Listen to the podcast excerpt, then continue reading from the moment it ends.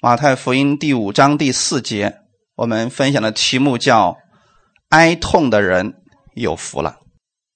好，我们一起先把这一节经文读一下。哀痛的人有福了，因为他们必得安慰。阿们。好，我们先来做一个祷告。天父啊，感谢赞美你，谢谢你今天带领这个时间，让我们在你的面前一起来敬拜赞美你。我们也相信这个时间是被你所祝福的时间，你来带领我们每一个弟兄姊妹，你知道我们心里面所需要的到底是什么，所以你按时分粮给我们，你也带领我们每一个人今天在你面前都能够得着你的所有亲自的供应，因为你知道我们心里边现在最缺的是什么，你能够亲自供应给我。谢谢你天父啊，把这个时间完全来交给圣灵，你在我们每一个人心里面来感动我们，来更新我们的心思意念，让我们在你这里得着你的力量去生活。奉主耶稣的名祷告，阿们。我们今天的是第二个八福的第二讲，哀痛的人有福了。哀痛的意思是什么呢？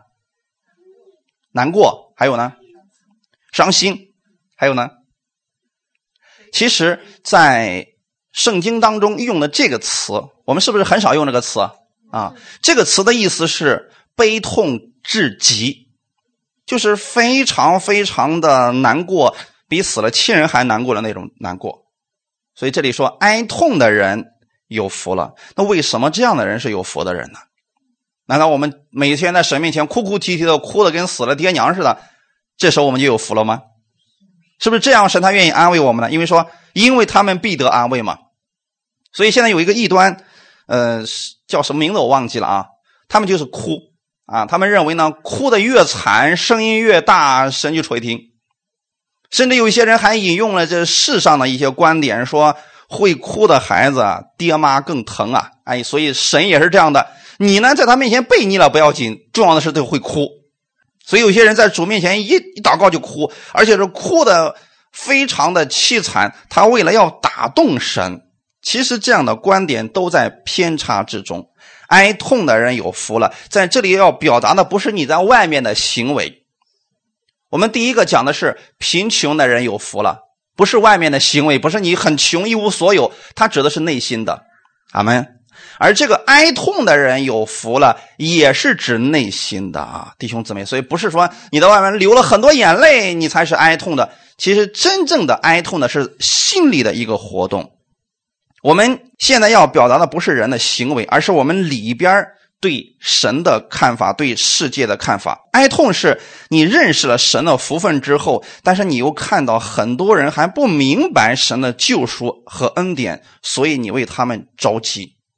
你们知道有一个旧约有一个先知叫耶利米，耶利米被称为是什么样的先知呢？流泪哀哭的先知。知道为什么是这个样的先知吗？神就告诉耶利米说啊，过不了多久，这个城圣殿要被毁掉，你们要被掳到巴比伦做七十年的奴隶，现在赶紧回头吧。耶利米听说这个消息之后啊，那是非常着急啊，他就到王的面前说了，王啊，你得跟回头了，你已经拜偶像了，你走错路了。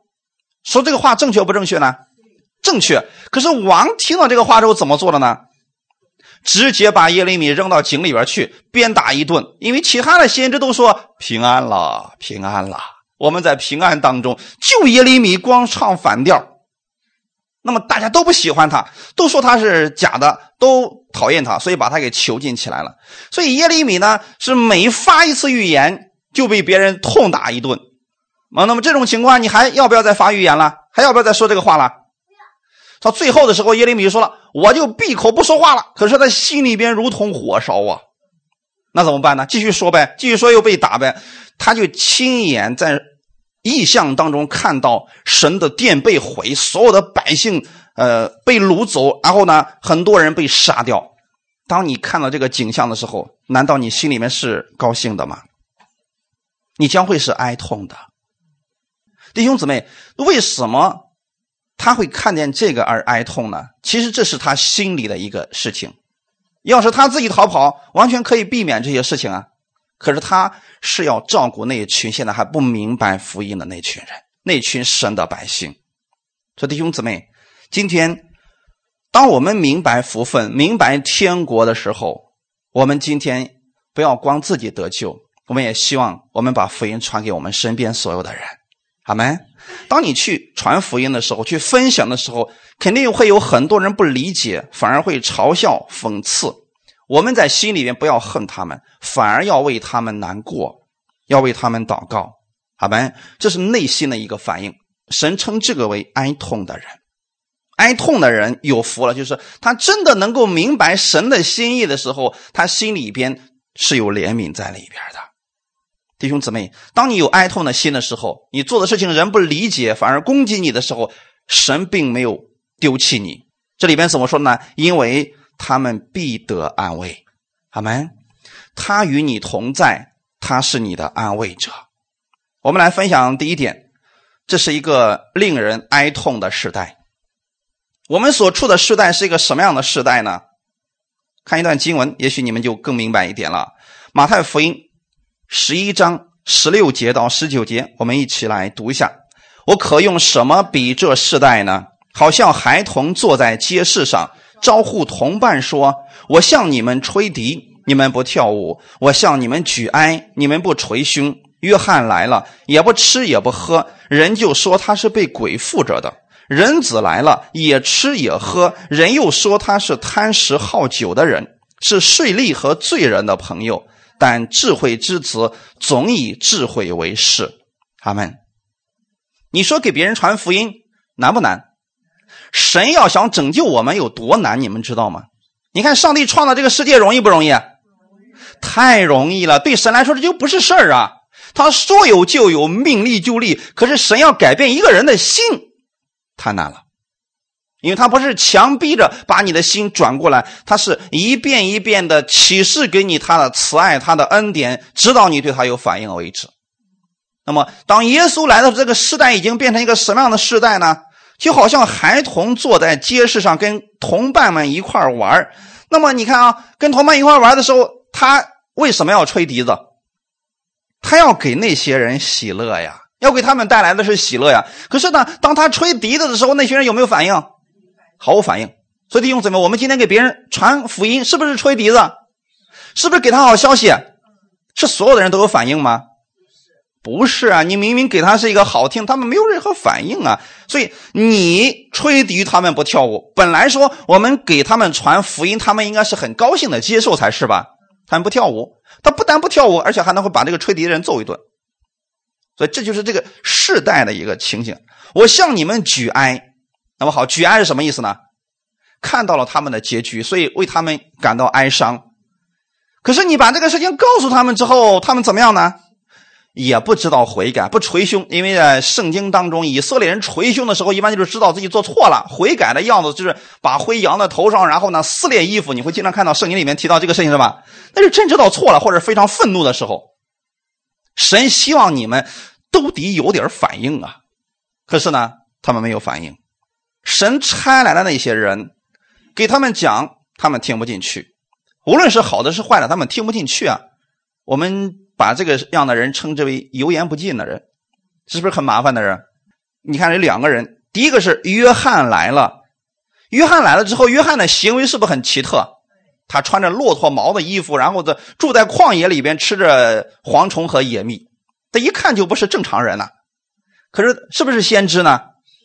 他们知道约翰是先知，可是呢，因为他不吃不喝，我们觉得说这个家伙是被鬼附着的，是不是透过外貌去看人了？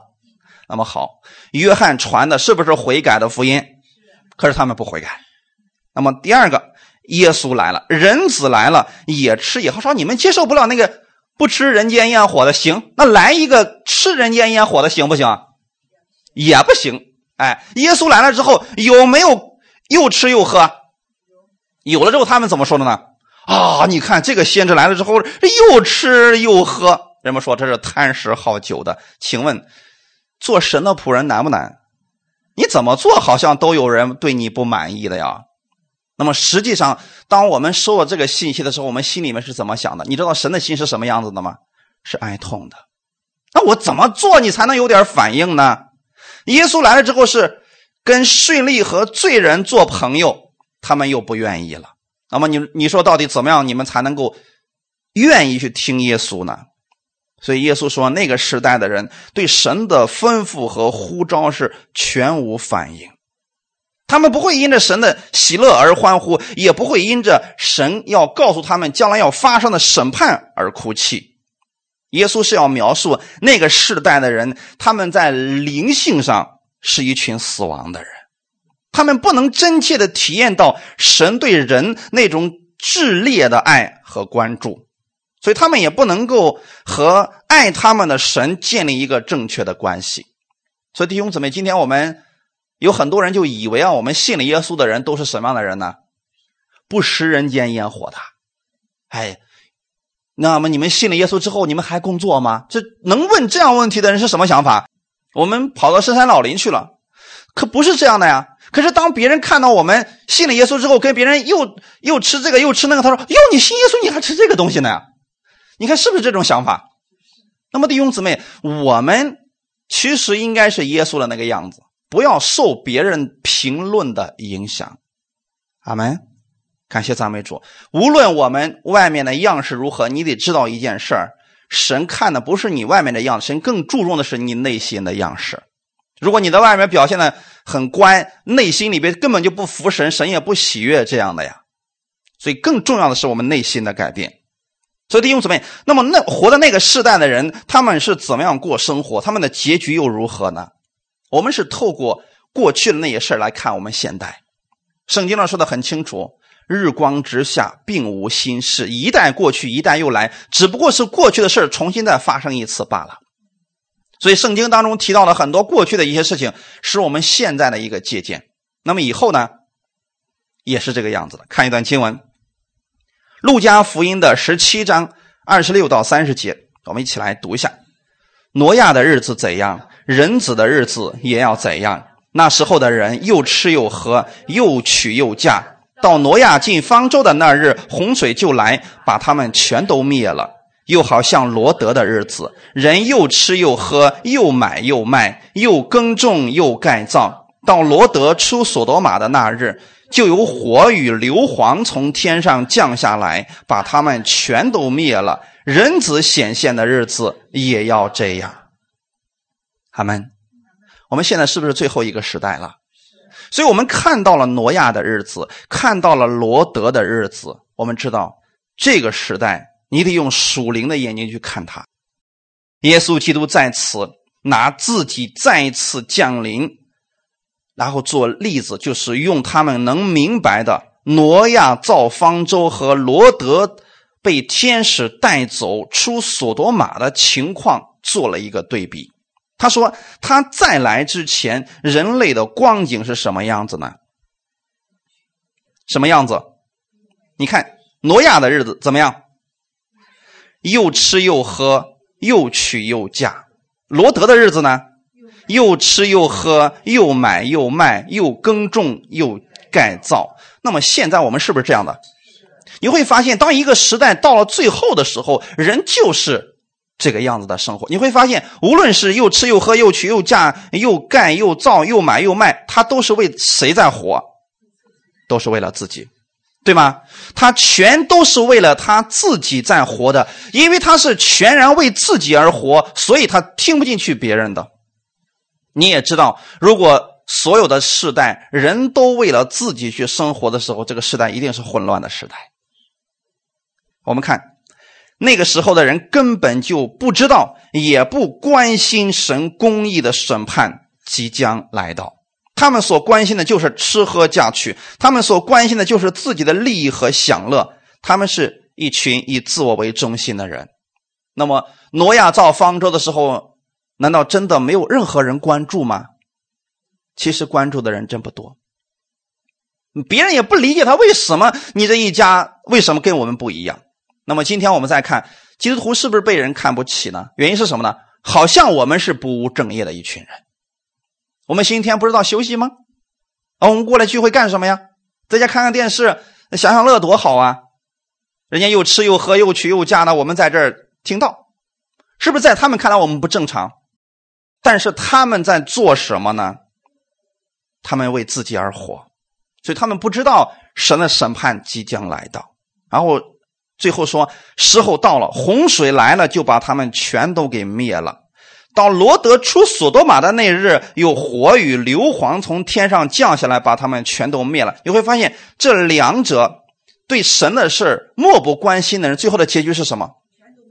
没错，全都灭亡了。罗德的时代也是如此呀。当罗德他不愿意离开，神把他带出来的时候，审判立刻就临到了。所以火与硫磺从天上降下来，把他们全都给灭了。那么你有没有想过，挪亚的心其实跟罗德的心是一样的。圣经上记载了罗德的心，就说罗德天天住在索多玛城里边，他看到那群罪恶的人，他有一颗忧伤的心，对吗？他有颗忧伤的心。其实这个就是我们今天所要讲的哀痛的心。弟兄姊妹，这是圣灵在他里边，让他看到这群人其实他们的光景是很糟糕的。弟兄姊妹，不要去仇视世人，也不要仇恨那些在律法下的，他们只是活得比较可怜，所以你要怜悯他们，要为他们去祷告，而不是定罪打击他们。所以当火与硫磺从天上降下来把他们都灭了的时候，你想那是一种什么样的场景？或者说你再思想一下，当洪水来的时候把那个世代的人都给灭了的时候，神的心如何？你真的觉得神是愿意说，哎呀，就等这一天把你们全都给消灭了呢，神就非常高兴吗？不是，神的心是哀痛的。再思想一下，当耶稣在讲这段话语的时候，耶稣的心如何？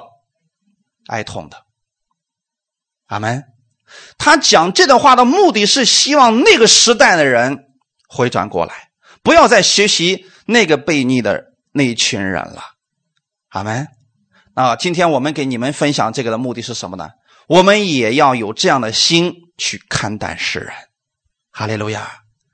所以耶稣最后说，人子显现的日子也要这样。我们不能说这个日子是什么时候，但你们自己心里要有一个数，看看这个世界到什么时候了，你就知道圣经是如何来应验。所以这些经文是向我们展示了一幅生动的画面，那就是世人一生都在尽力追求自己的利益，他们过着在平常人看来非常正常的生活，吃喝嫁娶，又买又卖，建立良好的自我形象，实现自己的自我价值，但是对神的事情毫无反应。所以马太福音十一章第十七节说，我向你们吹笛，你们不跳舞，我向你们举哀，你们不捶胸。我们的主多么希望世人听到好消息就喜乐歌唱跳舞，同时也希望我们所有神的儿女看清时代，还有很多灵魂在捆绑当中，我们需要为他们祷告。阿们。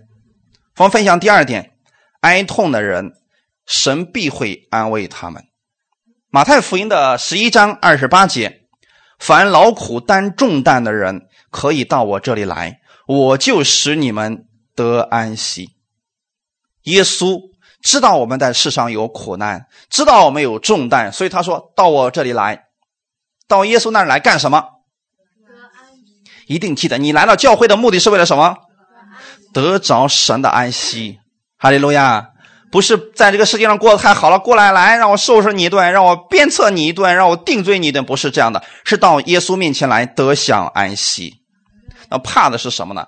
人明明已经活得很糟糕了，仍然觉得自己不错，其实这是不认识神的福气。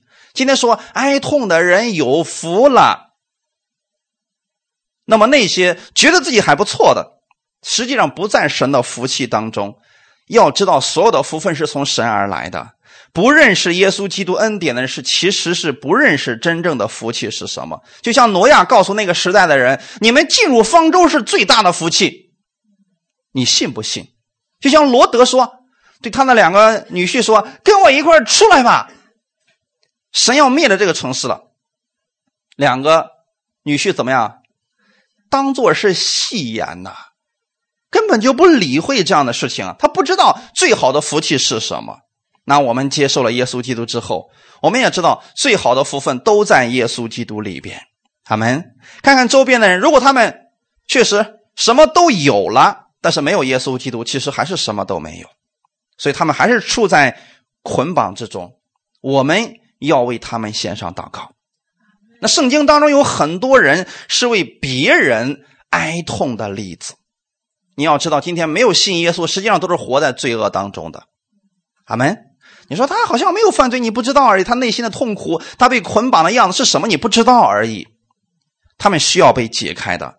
主耶稣自己就是一个为神的百姓哀痛忧伤的人。当耶稣来到耶路撒冷的时候，他看到了以后要发生的事情。我们一起来看一下马太福音二十三章三十七到三十九节。耶路撒冷啊，耶路撒冷，你常杀害先知，又用石头打死那奉差遣到你这里来的人。我多次愿意聚集你的儿女，好像母鸡把小鸡聚集在翅膀底下，只是你们不愿意。看哪，你们的家成为荒场，留给你们。我告诉你们，从今以后你们不得再见我，只等到你们说奉主名来的是应当称颂的。阿们。你们读这段经文的时候想到了什么？耶稣在说这段话语的时候，给门徒们讲这个的时候，耶稣的心里面是喜乐的吗？他看见了什么？看到了以后要发生的事情。阿们。在此我想给你们讲一个见证，这是我自己的见证，也是神给我开启之后，让我从那天开始能够看明白圣经了。然后以前的时候读不懂圣经啊，去问别人也不是所有的人都能给你解开圣经上所有的问题的，有一些根本就解不开。那怎么办呢？在一次大家一起祷告的时候，那是我们的一次禁食祷告。我不是说禁食就有这种能力啊，今天是告诉你们啊，你们只要愿意跟神在一起交流，神会亲自给你开启一些东西的。那时候我向神不断的祷告说，主啊，你让我明白你的话语到底是什么意思，哎，我以后要给别人去分享，我总得自己明白吧。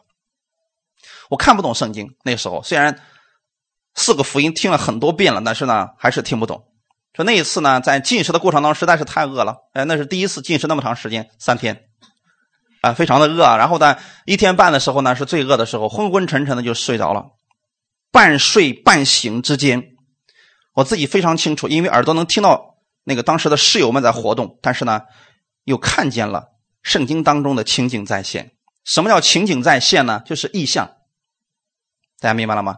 因为当时耳朵里放的是应该是路加福音的内容，就是跟着耶稣的那个那个语音啊走了一遍耶路撒冷城。那么在耶稣要进了耶路撒冷的时候呢，有这段话语就出来了。因为那个时候我为什么看懂圣经了呢？我成了耶稣后面的一个门徒，就是过去读圣经从来没有过这种感受呢。这一次是就好像是跟着语音在往前走，然后眼睛已经看见了，那个清晰到什么程度呢？我能亲眼看到那以色列的沙子，那非常的清晰，然后呢日头非常的大，非常的热，我能我能感受到这个程度，那个确实称之为异象。然后呢，在什么时候最令我感动呢？就是我这一次是看到了耶稣的心，他在医治别人的时候，比如圣经里面说了，耶稣就怜悯他们，然后这个人得医治了。我看到耶稣的心砰砰砰，真的怜悯他，而不是说我是神，你求我是吧，我就医治你，不是这样的，真的是一颗爱心在做事情。那么到这里的时候，就是马太福音二十三章的这一段的时候呢，耶稣其实是对耶路撒冷发了一个预言，说耶路撒冷啊，耶路撒冷啊，你常杀害先知。你会发现他现在把耶路撒冷城变成一个人是跟他对话，对不对？说你常杀害先知，又用石头打死那奉差遣到你这里来的人。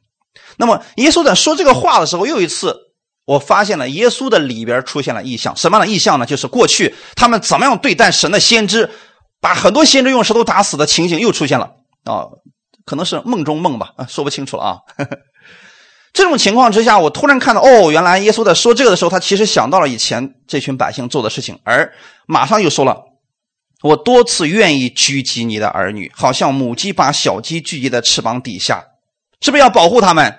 神的心意从来就没有改变过，神一直想保护我们，只是谁不愿意呢？那群百姓不愿意，所以以色列百姓只要一平安，那就嘚瑟起来了啊！自己要钻出母鸡肚子，要要干点事儿不行啊！你看，发现他们很多时候就是这个样子。那么现在是不是也是这个样子？神的儿子已经来了，他们又开始嘚瑟，又开始蹦跶了。啊，要把耶稣给整死呢，很快就要发生这个事情了。那么耶稣知不知道这个事情呢？耶稣看见了，说我很愿意把你们放在我的翅膀底下，只是你们不愿意。看哪，后面的话就出现看呐。当耶稣说看呐的时候呢，那一刻的意象当中，我看到什么？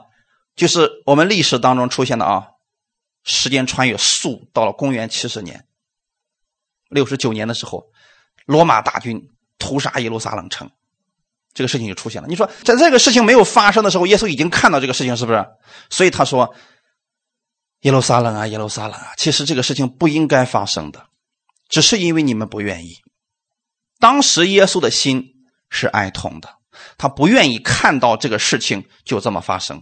而且那一次的时候呢，时间不仅穿越到了公元七十年，还往后到了二战的时候，耶稣亲眼看到了他的百姓怎么样被屠杀，而且毫无反抗之力。那么作为神来讲，他的心是不愿意看到我们有一个灵魂跌倒、死亡、被屠杀的。神希望我们干什么呢？到他那里去。阿们。弟兄姊妹，我们要明白耶稣的这份哀痛的心。看哪，你们的家成为荒场，留给你们。那人都去哪儿了？有的被杀害，有的被成为奴隶，分散到世界各地。这事情是不是也发生了？二次世界大战的时候，所有的犹太人被赶到世界各地，然后不知道去哪里了，一直到复国的时候才回去。那么这是神的心意吗？不是。耶稣早都看到这个，但是此时此刻当耶稣说这个话的时候，门徒们或者这群百姓悔改来不来得及？来得及。可是耶稣知道他们不悔改，耶稣里边是哀痛的。所以今天弟兄姊妹，我们去给别人传福音的时候，当你看到特别是你的亲人，你给他讲的时候呢，他不但不听，反而毁谤你、打击你的时候，你的心是什么样子的？你哀痛不是因为他这个言语，而是因为他的心不愿意回转，你甚至能看到他的结局会是什么，那是真正的哀痛。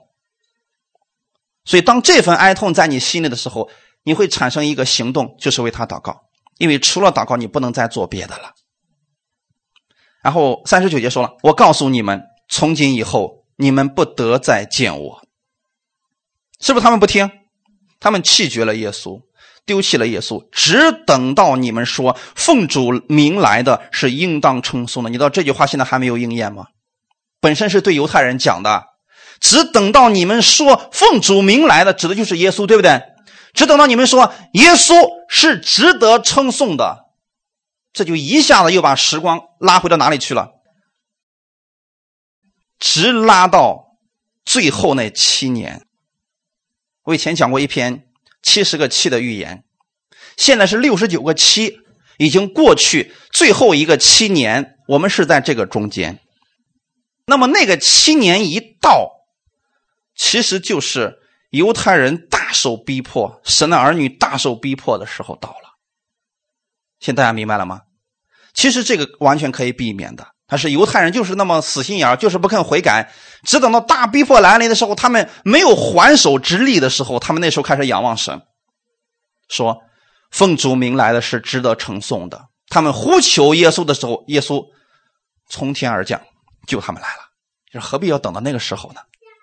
你会发现这是不是一个预言的幻觉？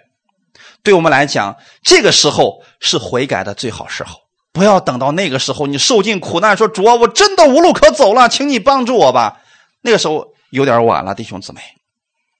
所以还有什么比神的百姓弃绝他所差来的救主更让我们的主耶稣哀痛的事情呢？所以主耶稣说，我多次愿意拯救你们，就好像母鸡把小鸡藏在自己的翅膀底下。神的意思是，你在我的翅膀底下，你就可以躲避那将来愤怒的审判。你们现在是不是在耶稣的翅膀底下？是。哎，这就对了啊！千万别跑出去了啊！一般跑出去都是觉得自己很厉害的那个小鸡儿，嘚嘚跑出去了。嗯，外面风吹雨打，你在这肚子下面多好啊，是不是？所以我们不要做那个不愿意的啊！不是神弃绝了人，是人不愿意被耶稣拯救，不愿意听从耶稣基督的话语。神在圣经当中明确地写下了他的应许，他就是这样的爱世人，甚至把他的独生爱子耶稣替我们而死，死在十字架上，让一切相信耶稣的人不至灭亡，反得永生。但人呢，不愿意到耶稣那儿去，他要自己拯救自己，他要享受自己劳碌所得来的，所以他们不愿意谦卑的去领受神的这个拯救，这才是让神哀痛的事情。阿们。一切都预备好了，结果呢，他不要。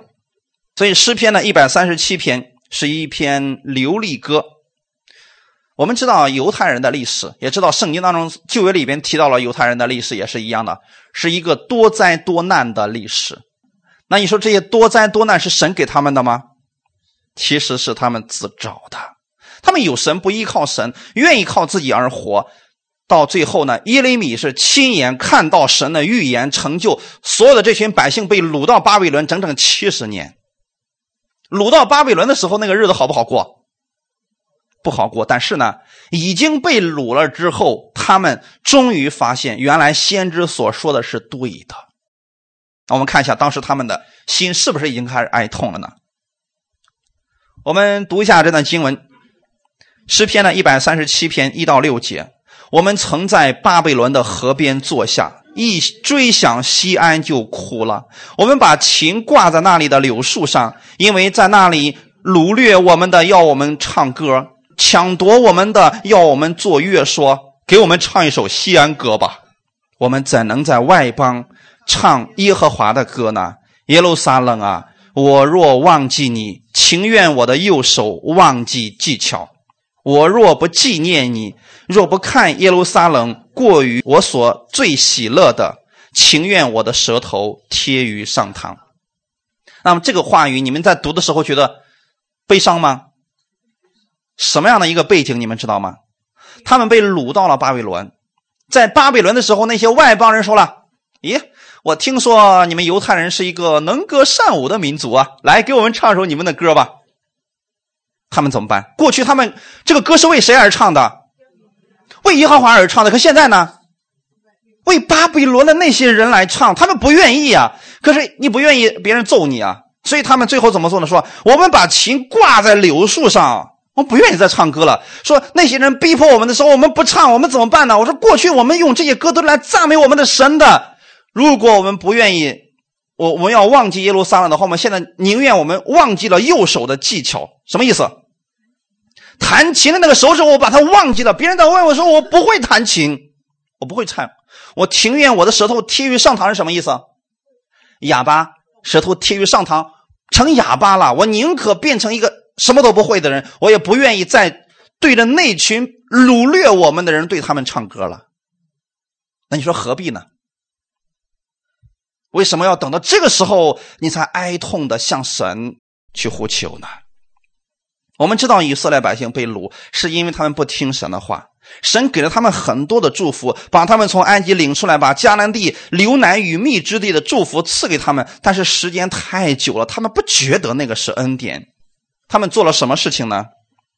随从外邦人，敬拜偶像，屡次的去殴打神所差来的先知。先知让他们悔改，他们不愿意，把先知给杀害了，所以他们最终悖逆，攻击，打死神所差来的，最终的结果是什么呢？成为了巴比伦的奴隶。所以弟兄姊妹，他们不愿意接受神的保护和供应，所以当他们经历这些苦难的时候，其实这些苦难本是不该去经历的。他们终于意识到了自己的问题，并且呢，在神的面前是流泪哀哭啊。他们也真切地感受到了没有神的保护是一个什么样的日子。巴比伦人知道他们能唱歌吗？所以说来吧，给我们唱一首西安的歌吧。无论你们唱的多么的优美，但你知道你的心跟过去唱给神是完全不一样的。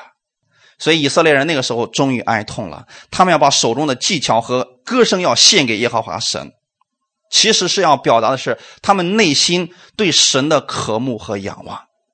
我们不要等到那个时候才珍惜现在聚会的这个和平。阿们。这个日子来之不易，在我们能够自由的敬拜，自由的去仰望的时候，珍惜这个日子。哈利路亚。因为我们任何人信耶稣的人，我们都知道那个启示录里面所记载的那个日子一定会来到。当他来到的时候，环境突然发生改变的时候，你会为今天你的借口你会灰心，你会会很懊悔，为什么那个时候没有多在神面前去听神的话语。以色列百姓已经经历这个事情了。很多时候神给我们机会，给我们恩典，让我们去传福音，过彼此相爱的生活，这是神的心意，他希望我们一直这样生活。可是如果我们不愿意的时候呢，其实很多时候苦难的来临不是神给的，是我们自己闹出来的。看看历史就明白了，多数情况之下人们是不愿意听神的话语，相互攻击，互相拆毁。你会发现和平的时候是不是这个样子的？哎，信仰的历程当中，历史当中其实就是这个样子的。神给了我们一片和平，我们用来干什么呢？分门结党，互相攻击，互相定罪，看谁都不顺眼。好了，突然逼迫来到了，你们不用攻击了，一切都失去了。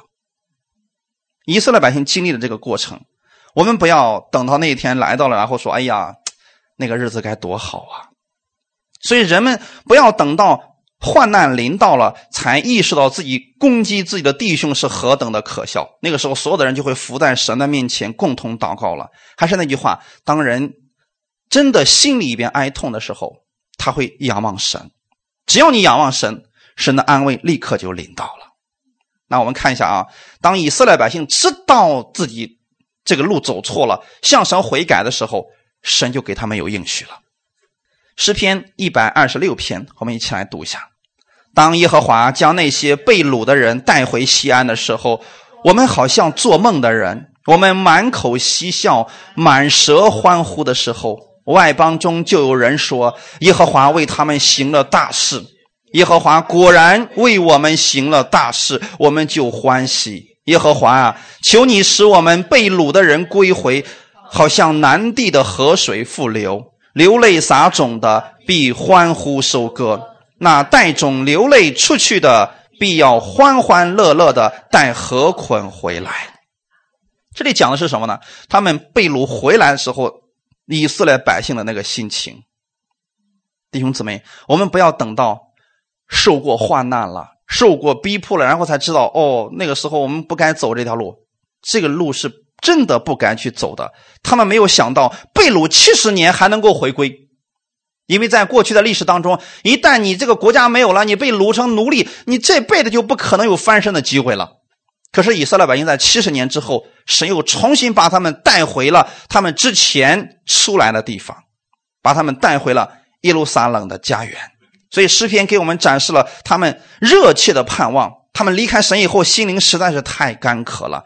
此时他们回去的路上，你知道他们心里有多高兴吗？能想得到吗？被掳了整整七十年，当了七十年的奴隶，现在在回家的路程当中，虽然可能现在身上衣服也不怎么样，什么都没有，可是心里是高兴的，因为神给他们安慰了。哈利路亚！此时他们人好像在沙漠，可是已经看见了绿洲，他们欢呼雀跃，他们被掳的时候流了太多的眼泪，今天终于有收获了。那么其原因是什么呢？是因为他们表现得够好吗？所以神他让他们回来的吗？不是，是他们的心回转在神面前，他们因为哀痛，所以在神面前悔改，神拯救他们了。阿们。所以因着他们的悔改，因着他们依靠神，神重新将喜乐平安赐给他们来安慰他们。所以只有当人意识到自己现在是劳苦担重担的，他愿意来到耶稣的面前，神会亲自来安慰他们，他们就得着这个安慰了。那个时候不再靠自己了。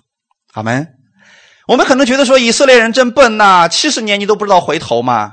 可是现在我们很多时候我们跟以色列人是一样的，我们信了耶稣了，不知道倚靠耶稣，所以我们被酒精世界所捆绑，挣扎了很多年，突然有一天我们说，主啊，我好像走错路了，我愿意回头，神亲自安慰你了。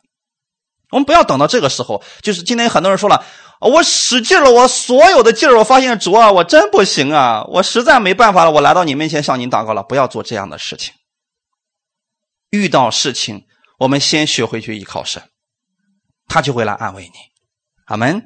感谢赞美主，要单单去仰望耶稣基督的恩典，他的安慰就会临到你身上。所以任何时候不要把你的焦点放在人身上，也不要做那个骄傲自大的啊，呃，非得要钻出母鸡的那个翅膀跑出去溜达啊。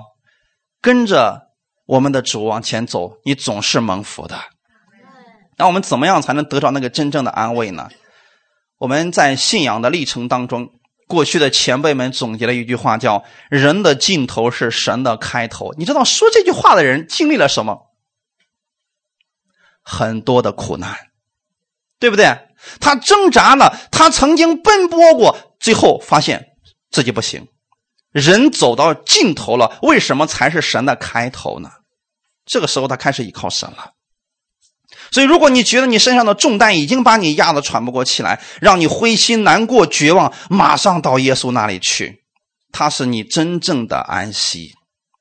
你们还记得在圣经当中有一个妇人，他是个撒玛利亚的妇人，他已经够惨了，那群撒玛利亚人已经被人瞧不起了，可是他们本族的人在干什么？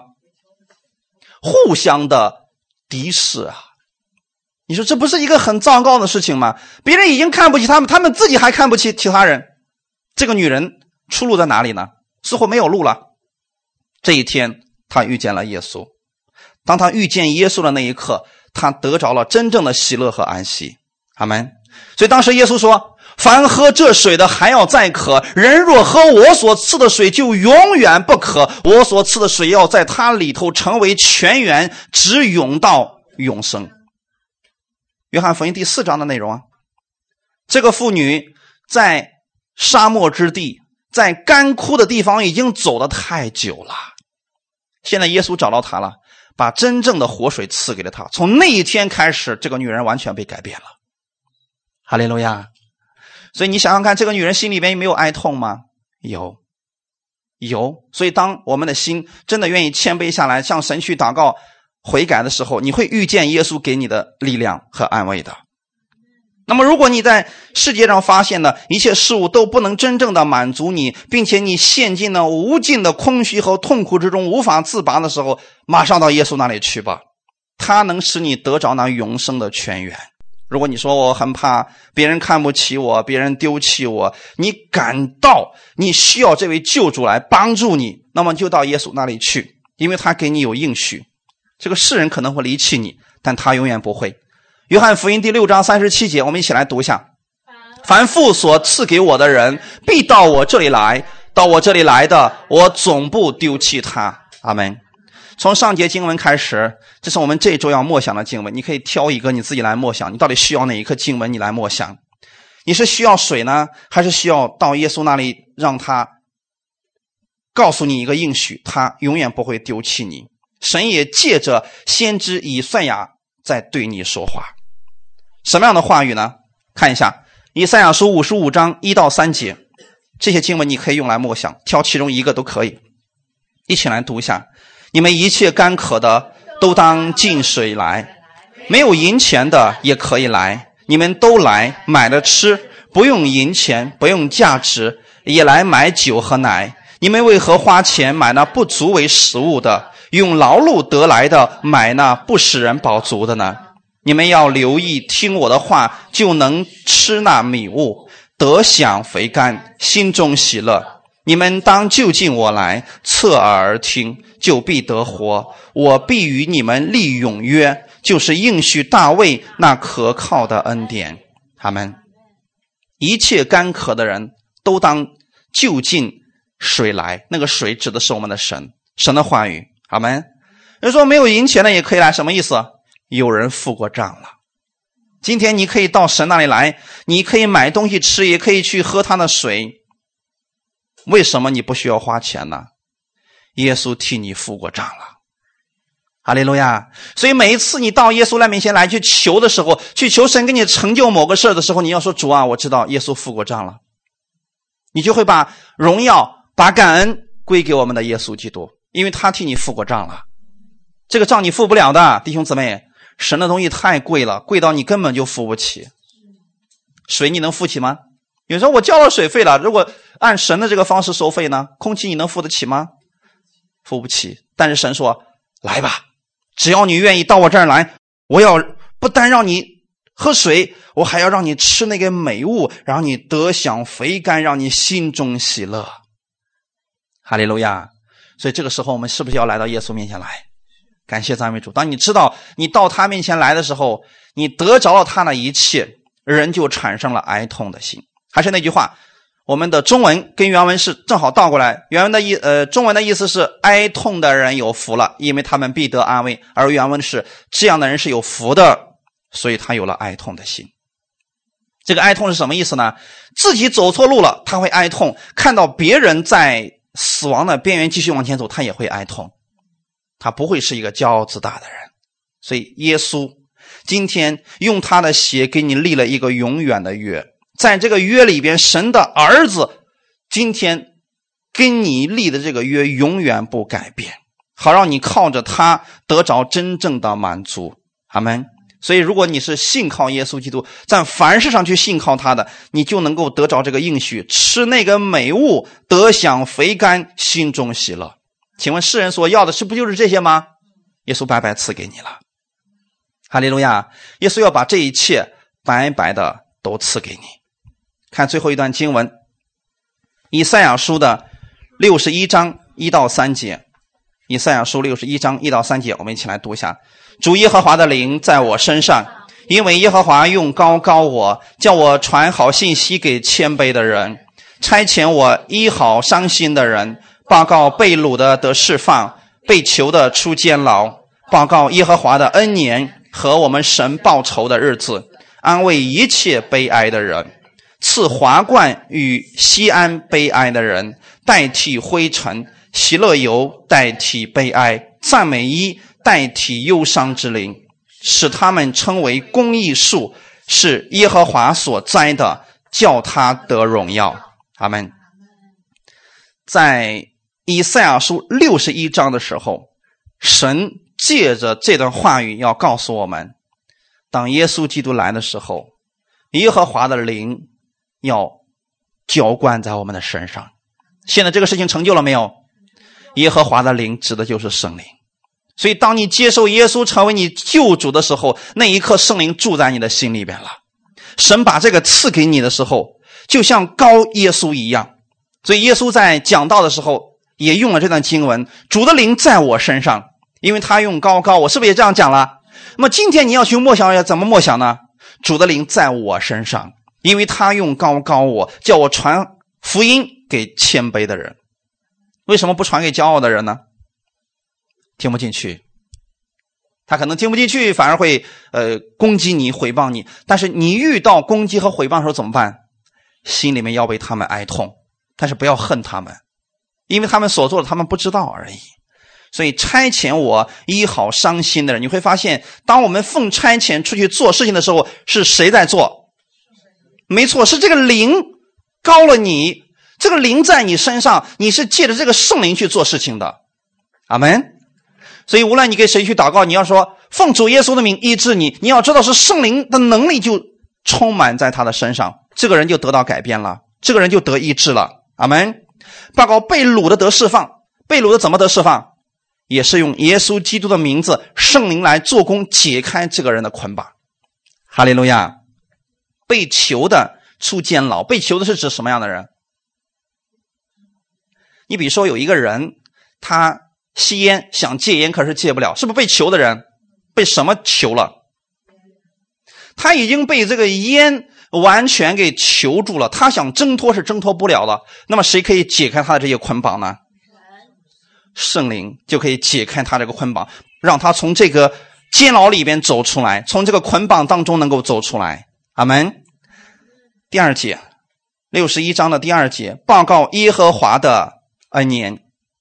弟兄姊妹，你会发现耶稣在新约讲这段话语说报告耶和华的恩年，然后把书就合上了，他不讲下面来的。为什么？因为耶稣来到这个世界上的时候，他要报告的是耶和华的恩年，他要传递的是耶和华的恩典。阿们。那么我们现在是不是传递耶和华的恩典的时候，是要告诉世人耶稣在十字架上给他们做了什么，是要告诉他们你们来吧，你能够得释放，能够得自由，能够得医治。这个时候是我们传递这样好消息的时候。阿们。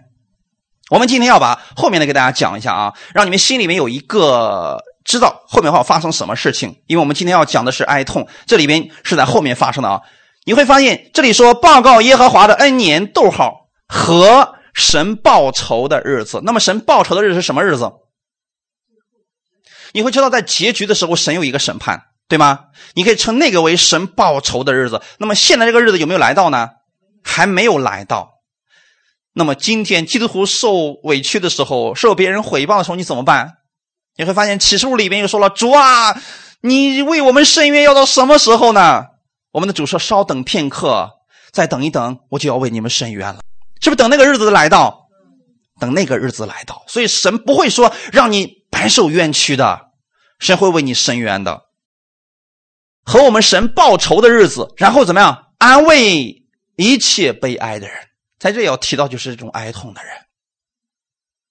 所以你在这个世界上，如果是为主去做事情，你会受到攻击，会受毁谤，甚至有一些逼迫来临的时候，神会亲自来安慰你。阿们。这个事情我们交给主就好了啊。然后后面的要记好了，神安慰你的时候要赐给你什么？赐华冠与西安悲哀的人。是不是哀痛的人？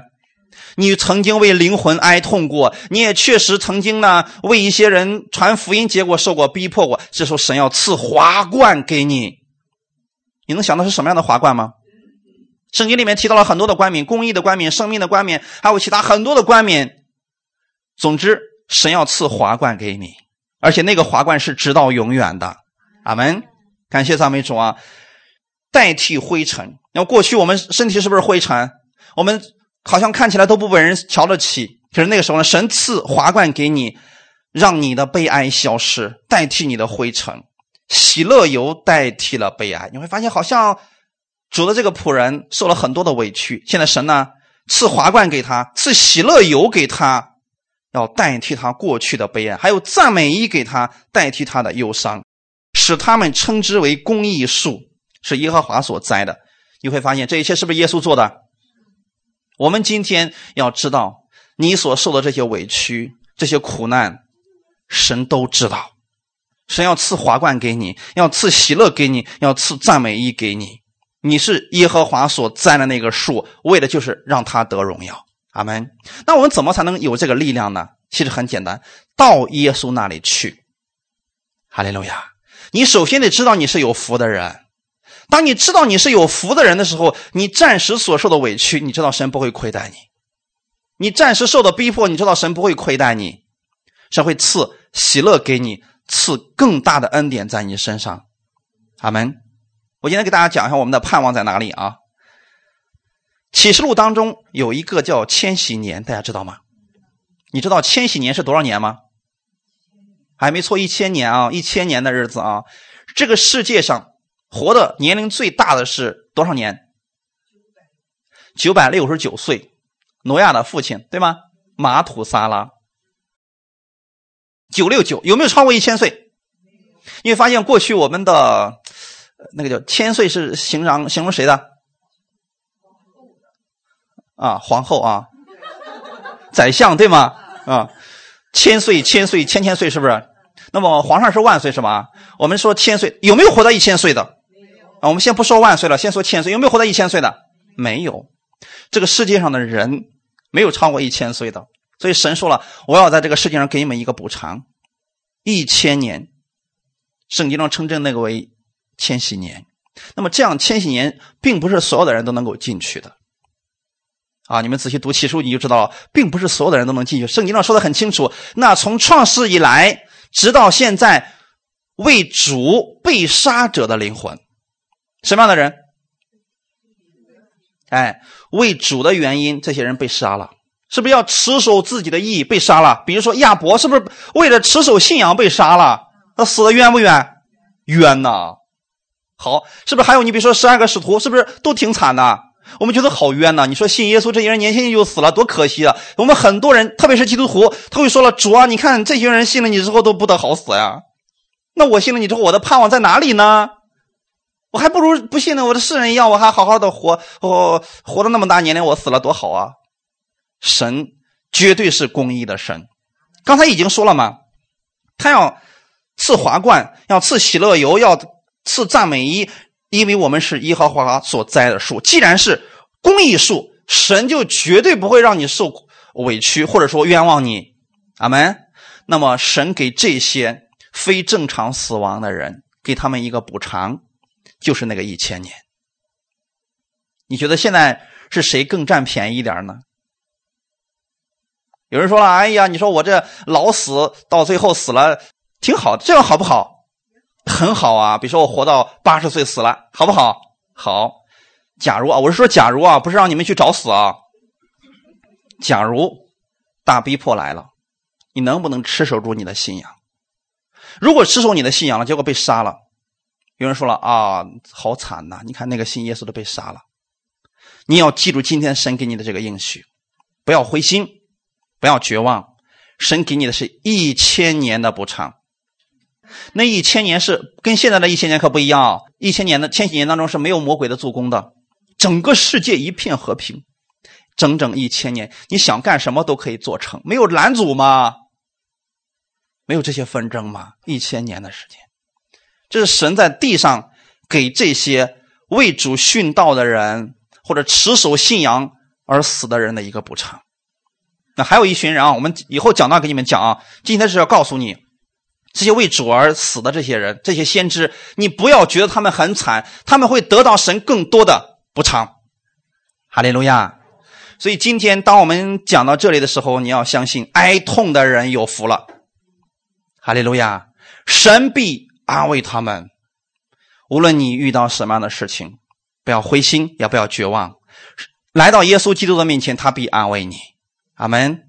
或者说当环境改变的时候，你也不要灰心绝望，神必安慰你。我们一起来祷告。天父，我们感谢赞美你，谢谢你今天借着这个时间让我们再次回到你的话语面前来。你告诉我们哀痛的人有福了，因为他们必得安慰。我知道耶稣基督是我的安慰，他是我永远的安慰者，我今天愿意在他的翅膀底下享受他的保护。请你带领我，让我在新的一周开始的时候，我愿意遵行你的话语，用你的话语去生活。感谢赞美你，请你每一天让我的生活当中经历你的大能。感谢赞美你，我愿意顺服你的话语而生活。请你帮助我，也使用我，把你的好消息传给我身边更多的人。一切荣耀都归给你，奉主耶稣的名祷告，阿们。